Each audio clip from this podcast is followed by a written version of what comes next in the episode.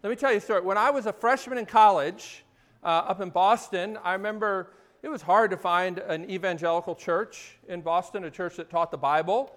Um, I did find one that uh, will remain uh, nameless for the time being, um, though the pastor that was there at the time isn't there anymore. Um, I liked this church. The people were nice. I helped lead worship sometimes, and um, but I, the, the, the pastor went through a series on the book of Hebrews.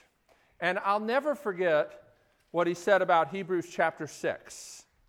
He said, now, I, I, let me just tell you this. I'd grown up in the Episcopal Church. I didn't really know much about what it meant to have a personal relationship with Jesus really till I got involved in Young Life in high school, right? But I was still, I didn't really know very much about Christianity when I went off to college, okay? Went to Berklee College of Music, and I stumbled into this church, and I remember one thing I did think that I knew was that if you were a Christian, that you couldn't like lose that.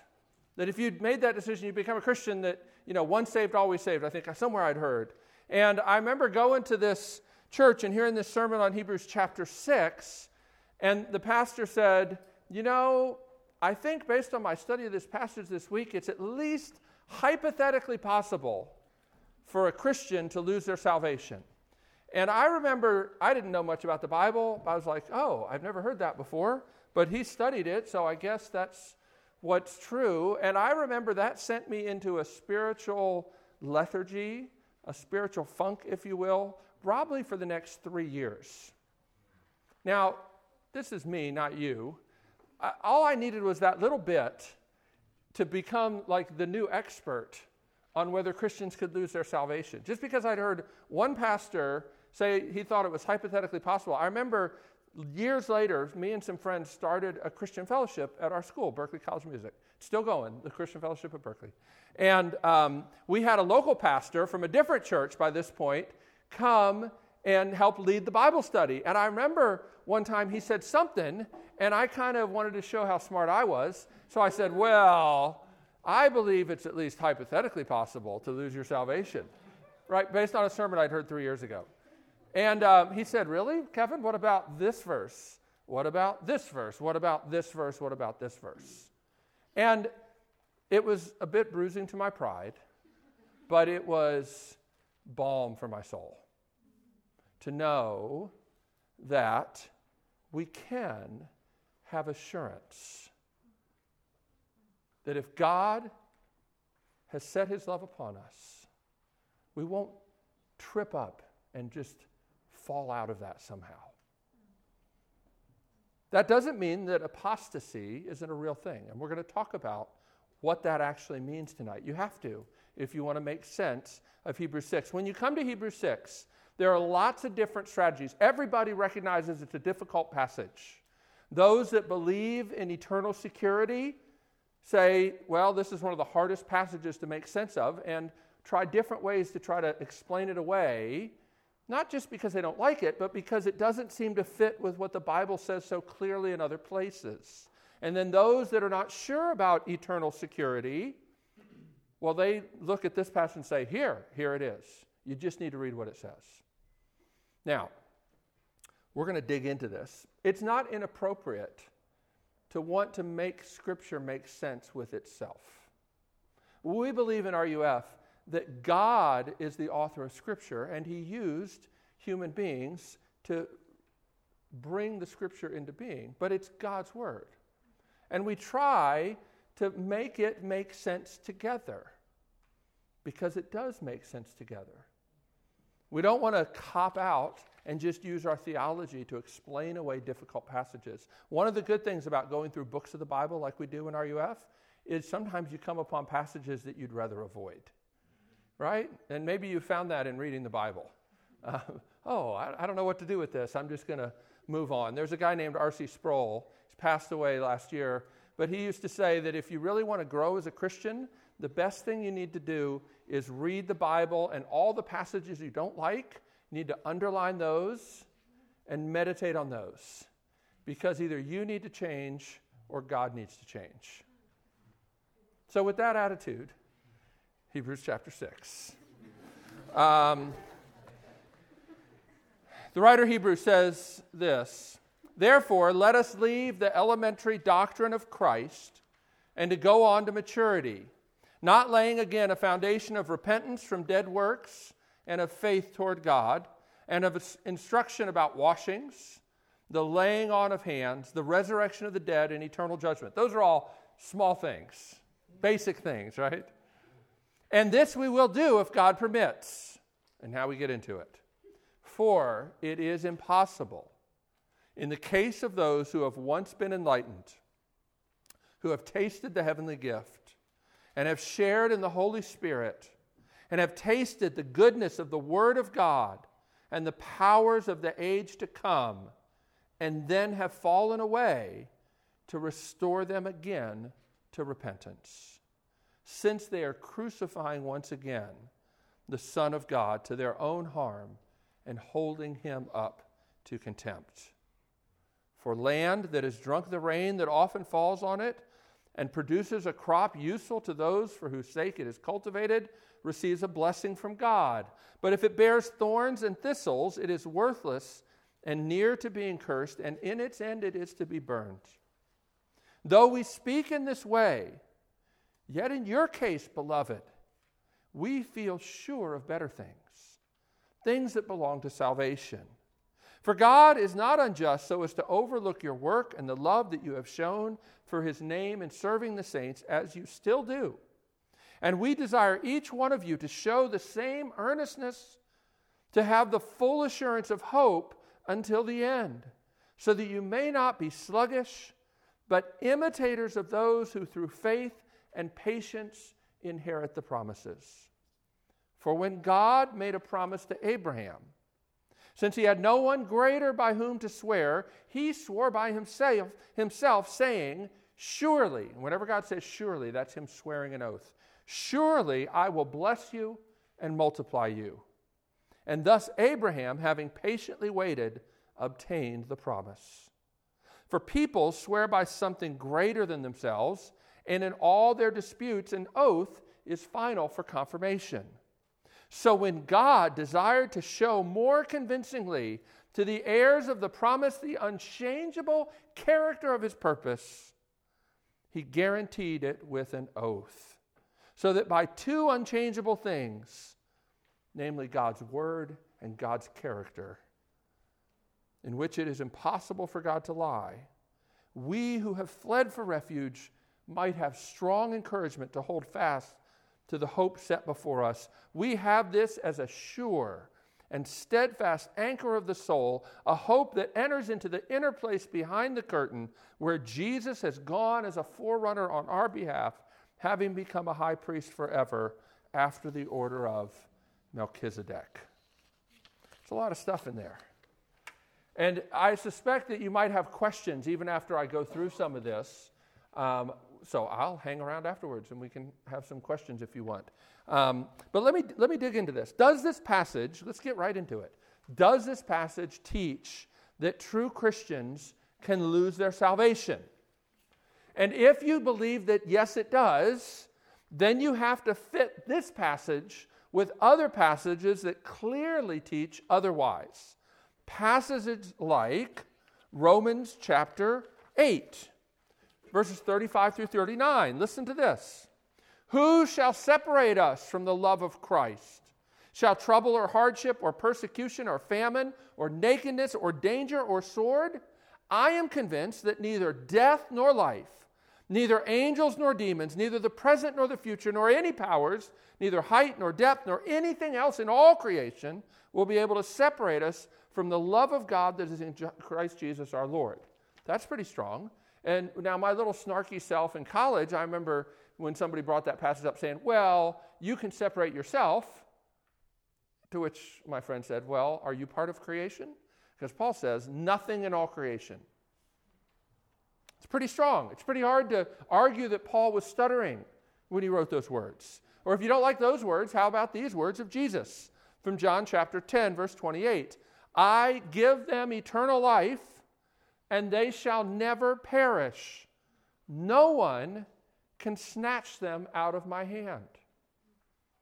It seems that Jesus and Paul, and many other passages I could bring up, are very strong on this point So, those who want to teach that Christians can lose their salvation have to deal with a whole lot of passages. Now, there are other passages like this. As a matter of fact, we're going to come up again on a warning passage in Hebrews when we get to chapter 10. Okay? But right now, Hebrews 6, I think, is one of the most difficult ones for those who believe in eternal security to understand. There's a couple different ways that people try to make sense of this passage. I'll, I'll, tell you some of them briefly. One is to say that the words themselves should be taken in a weaker sense. In other words, tasted but not swallowed, enlightened but not really fully converted. And so they look towards like word definitions to try and say, well, he could have used a stronger word, so maybe he's not actually talking about Christians. Maybe he's talking about people who got really, really, really close, but then turned away. And it's impossible to get them back really, really close for them to take that extra step and get all the way over the hump. Maybe that's what it uh, means. Other, other people say, you know, impossible. Maybe not really impossible. By impossible, the writer means impossible for us, but not for God. Because after all, with God, all things are possible. So there's different ways that people try to weaken the language, but when you hear these arguments, they sound like they're just trying to explain away this language. It's not very satisfying. Another approach is to say, well, there's a participle here. I won't get into all this Greek grammar stuff, but it is possible to translate it this way that while falling away, it's impossible to return. But that's kind of like a nonsense statement. Like, why would you even write that? Yeah, as long as you're falling, you're falling in other words. And if you quit falling, then you can come back. But as long as you're falling, you can't be coming back. That doesn't really work. It's grammatically possible, but it's hard to understand what's the point of even saying that. And, and then there's the approach that my friend, the pastor friend, said, where it's a hypothetical warning, but it's not actually true of the Hebrews. So, why give a hypothetical warning? What kind of warning is that? So, what do you, what do how do we make sense of this? Here's, you know, I've wrestled with this passage. It's been an important passage for me for a long time. And I'm going to tell you my take on this. I do think there's a better way. I do think there's a way to make sense of this passage in light of passages like John 10 and Romans 8:28. But to get there, you have to understand something that's not so well understood these days, and that's the doctrine of apostasy. Now, apostasy is not something that you hear sermons about very often, I wouldn't think. Um, but it is true that the Bible speaks in a number of places about temporary faith. Uh, maybe the best way to understand it or to think about it is to think about Judas. Judas was part of the 12 apostles, right? At one point, all of them get sent out two by two, and they do things like miracles, healing, casting out demons. They all come back amazed that even the demons were subject to them. And they report back to Jesus. And you remember, Jesus says, Well, you shouldn't rejoice in that. You should rejoice that your names are written in the book of life. So, by all accounts, by all appearances, Judas is just like the other 12. Then you fast forward to the Last Supper. And on the night of the Last Supper, the night that Jesus was betrayed, earlier that evening, Jesus celebrates the Passover meal with his 12 disciples. And as part of that, Jesus takes a basin and a towel and he begins to wash the disciples' feet. You remember what happens? Peter says, No, Lord, you can't wash my feet. That's a menial task that a servant would do. Matter of fact, some of the rabbis don't believe you should even ask a servant to do that. It's such a lowly thing. And here you are wanting to wash our feet. You will never wash my feet, Peter says. And do you remember what Jesus says? Jesus says, Peter, unless I wash your feet, you can't be part of me. I've already washed you, he says though not all of you. And John adds the little parenthetical comment by this, he meant Judas. In other words, Jesus says, even though by all appearances, Judas is the same as the rest of you guys. When Jesus says at the Last Supper, one of you is going to betray me, they don't all look at Judas and say, you know what? He wasn't able to cast out demons like the rest of you guys. No, by all appearances, he was just like the rest of them.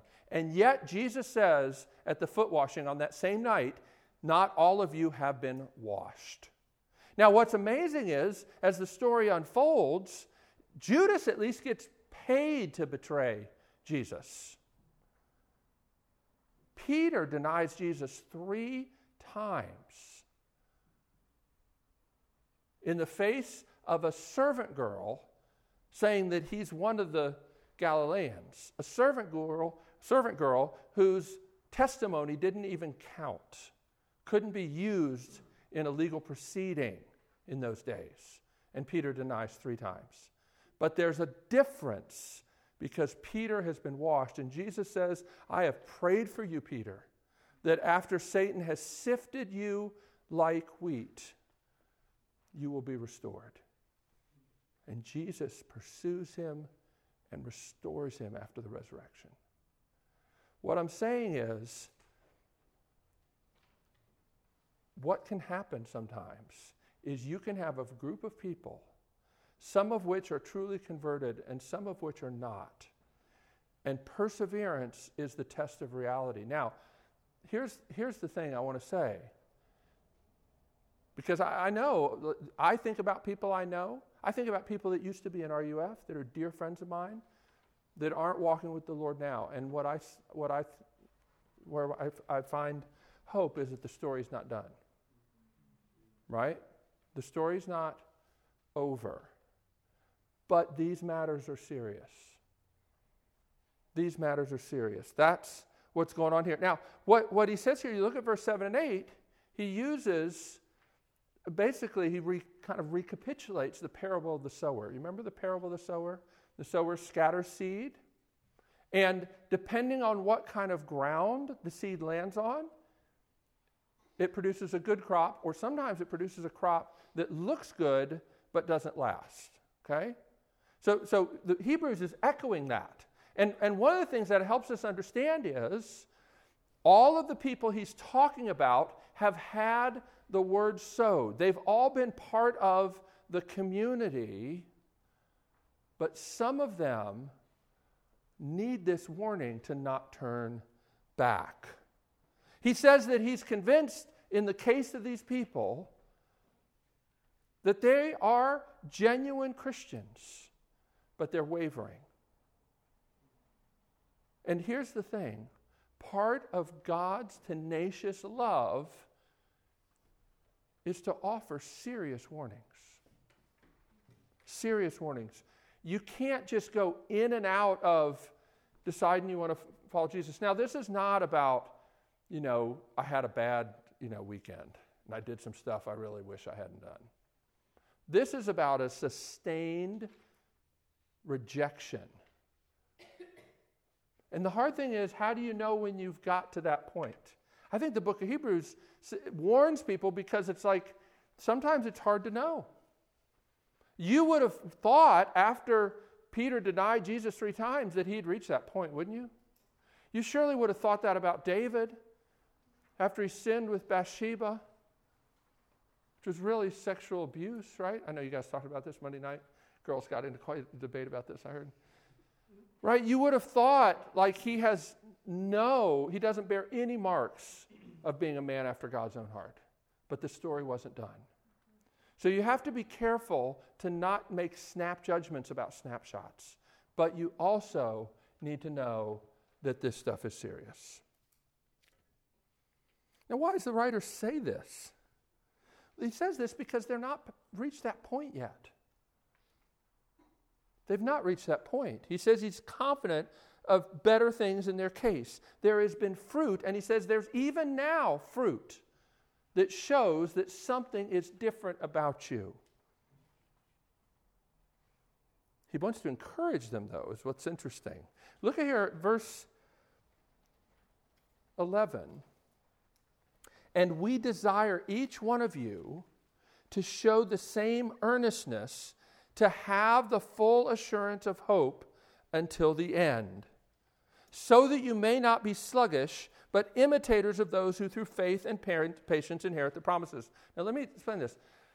A lot of people, there are whole denominations like the Roman Catholic Church that teach that assurance of salvation is heresy.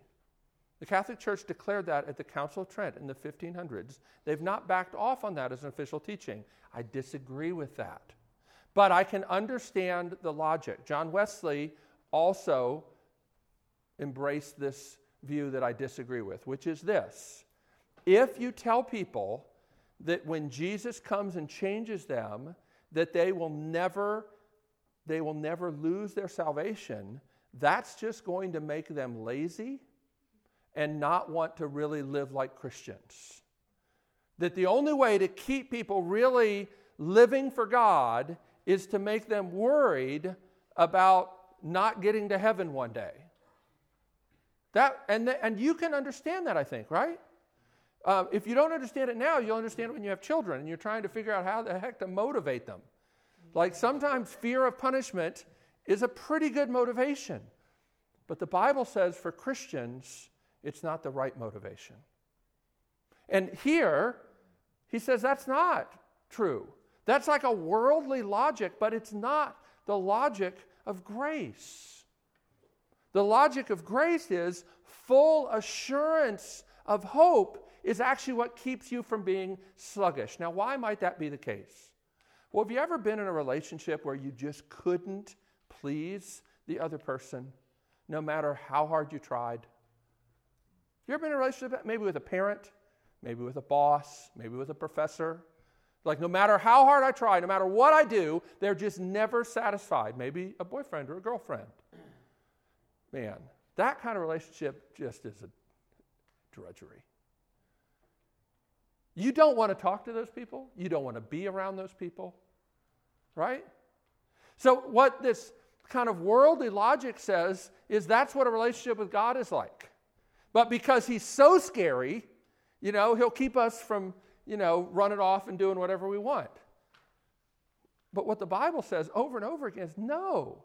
The only thing that changes the heart is to see Jesus, the one who went before us and even now is exercising a priesthood after the order of Melchizedek. I want you, the writer of Hebrews says, to have this full assurance of hope because that's what keeps you from being sluggish. And this is something God has been after the whole way through the Bible. Look at Abraham. Look at Abraham. God swore an oath to Abraham. And he didn't have to swear an oath to Abraham. You know, even more amazing about this whole story is when God swears this oath. If you look it up, it's Genesis chapter 22. This is after Abraham has passed the test. So he's not trying to motivate Abraham at this point. And the writer of Hebrews picks up on that and says, you know what? God swore an oath when making this promise to Abraham, not for Abraham.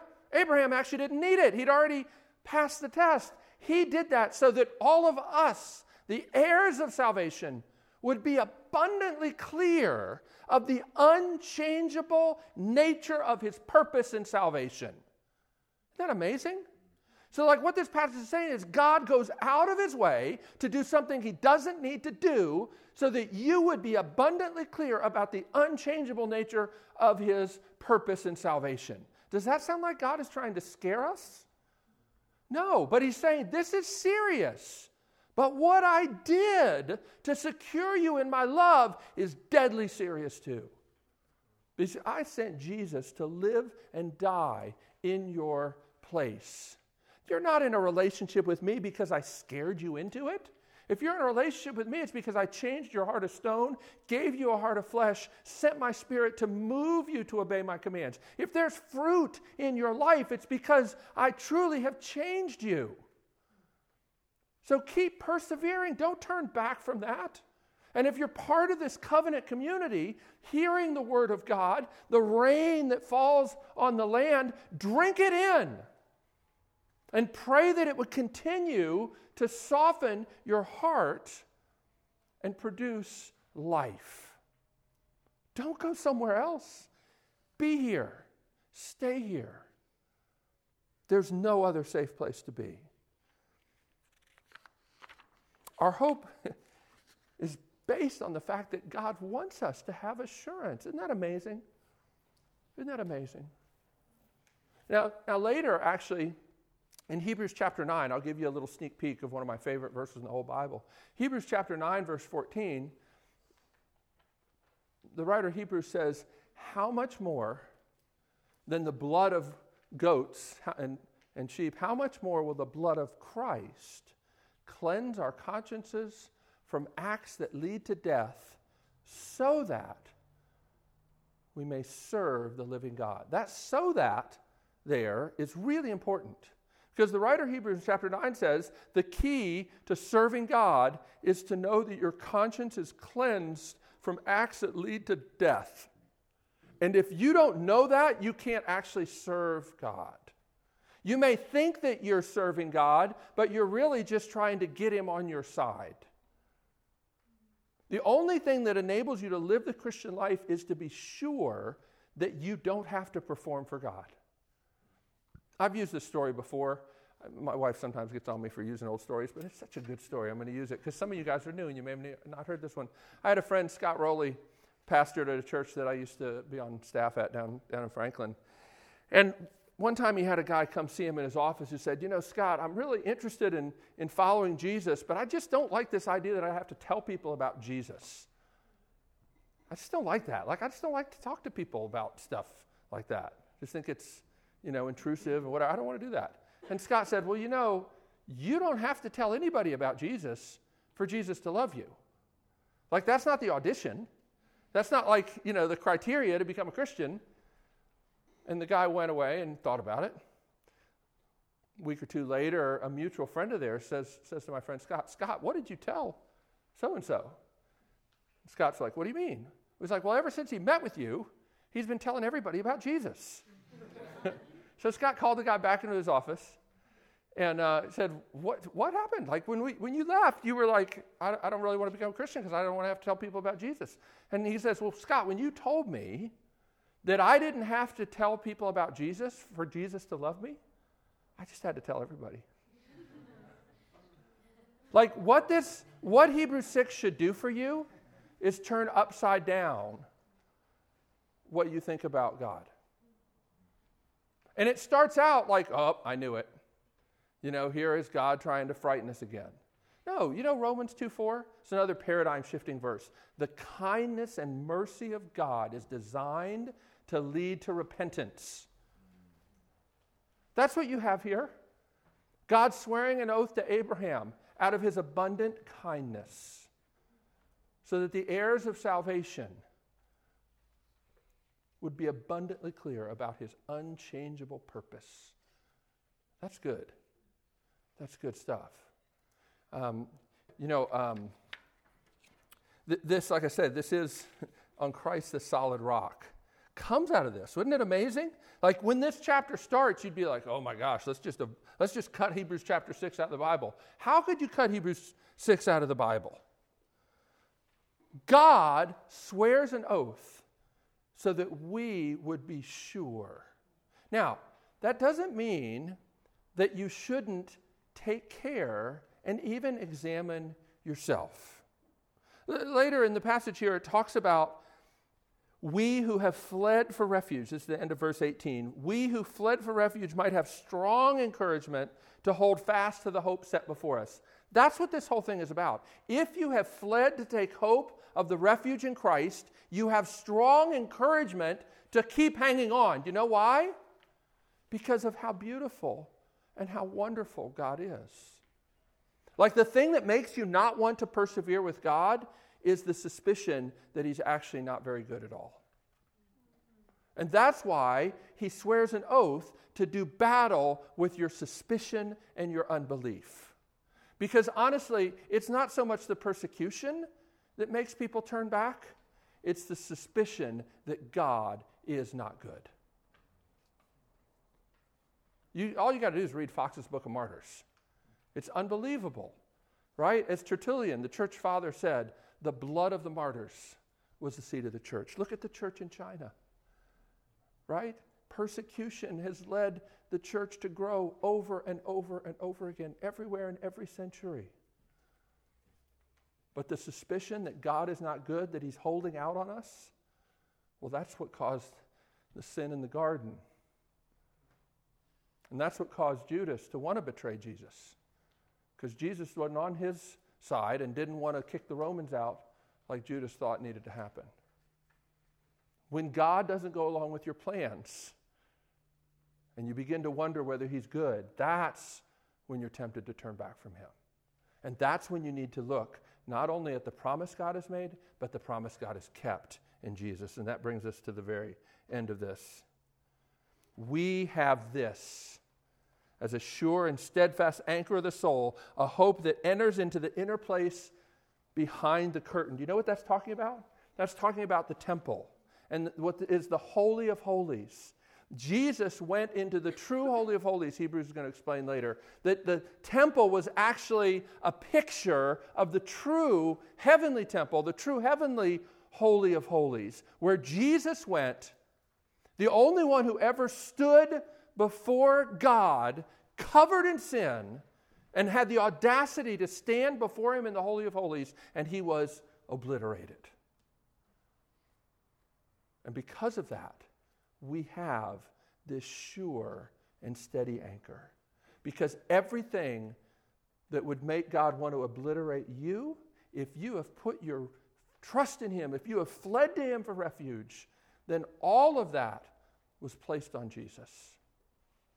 And there's nothing left, no punishment left. Jesus is gone, it says, as a forerunner on our behalf having become a high priest forever after the order of Melchizedek. And you're like, what? Well, we're going to get into Melchizedek. yeah, because the book of Hebrews talks about this guy, Melchizedek, and what his priesthood means and why it's superior even to the Old Ta- Testament sacrificial system, just as Jesus sacrifices. The reason Jesus' sacrifice is superior is because it only needed to happen once. The Old Testament sacrifices happened over and over again because they were pointing to the fact that God was going to make provision, but the blood of bulls and goats wasn't it. It was pointing to God who would make the provision, and Jesus is the provision. This is why the Apostle Paul says, As many promises as God has made, they are all yea and amen in Christ. That's the anchor for the soul. That's what keeps us from becoming sluggish to keep looking at Jesus, the forerunner who's went before us. Let me pray, and then we're going to sing on Christ the solid rock. Lord, we do thank you that you would swear an oath, not because you're unreliable, but because you care that we would have just this incredible confidence in who you are and what you've done that you would go out of your way doing things you don't need to do. But of course, isn't the gospel all about that? Because you didn't need to send Jesus. You had every right to wipe us out, but you didn't. We thank you in Jesus' name. Amen.